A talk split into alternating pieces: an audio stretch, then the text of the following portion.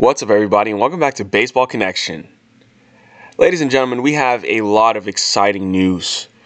It's been like that for the past few days, just as we anticipated with all these free agent signings, but the ball has really gotten rolling.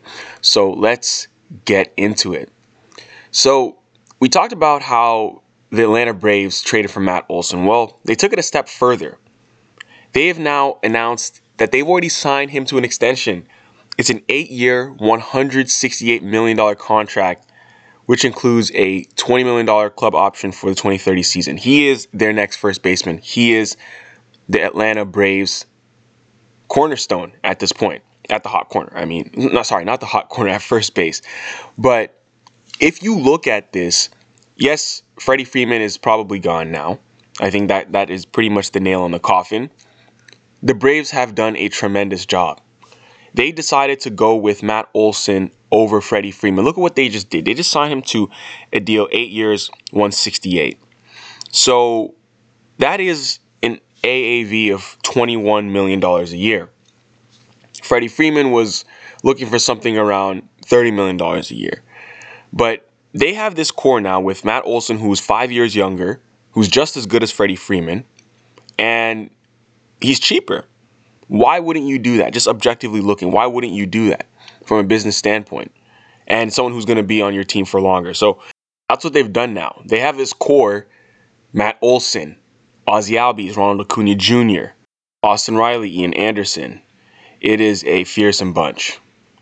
I saw something where it said, explain how the Braves have Matt Olson, Ozzie Albies, and Ronald Acuna Jr.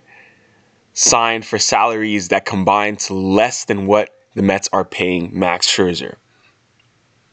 I mean, it just goes to show how how they've kind of they've optimized their payroll to get the most talent out of it. I think they've done a really good job of that. Hats off to Alex Anthopoulos, president of baseball operations. Great job down there in the A. They're trying to defend the World Series title, and they're going to have a very good chance to do so. You have to remember that you know this is a hometown guy. He is he, he's from Atlanta. He was born in Atlanta grew up there. That's that's where his roots are. Now he's to get to play for his hometown team. I don't think you could really imagine a much better scenario for Matt Olson himself. Moving on, because we do have more news. The Yankees have agreed to bring back Anthony Rizzo on a two year deal. A two year, $32 million deal with the first baseman. And that certainly means that they are out of the running for Freddie Freeman also. You know, eh, if you have if you're a Yankees fan listening to this, I feel you. I know every single big free agent, you know, it's been, oh, are we getting Freddie Freeman? Are we getting Carlos Correa? Are we getting Trevor Story? None of that is happening to the New York Yankees. I, I think we know by now, you know, besides Gerrit Cole signing with them a couple years ago, the Yankees just aren't really in the business of doing the big bidding for free agents anymore.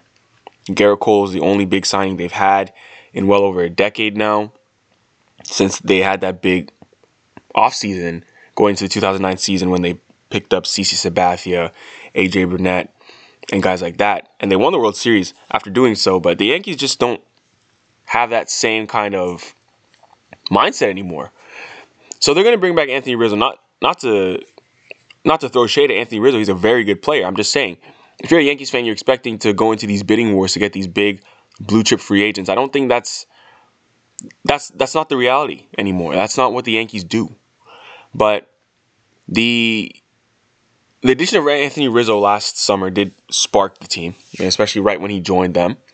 He played in 49 games for New York, and he hit for a 110 OPS plus with eight homers. That's who he is, you know, at this at this stage. If you combine his numbers with New York and with Chicago, he's very consistent over the year. 111 OPS plus in 141 games.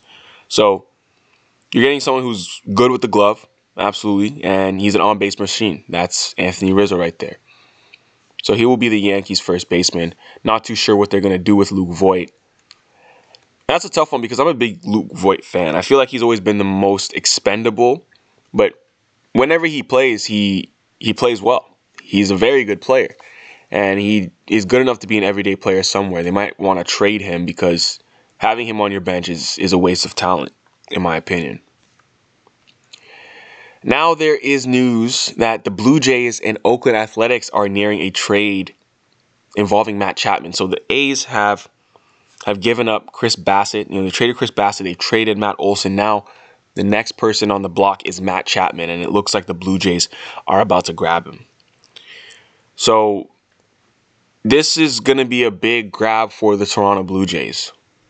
Obviously, the A's are cleaning house and they're they're resetting, but the Toronto Blue Jays they're making some noise up there in the six. They already have been very good, but this is this is really turning into a juggernaut. The thing about Matt Chapman is you don't even need him to hit, especially in that lineup in Toronto.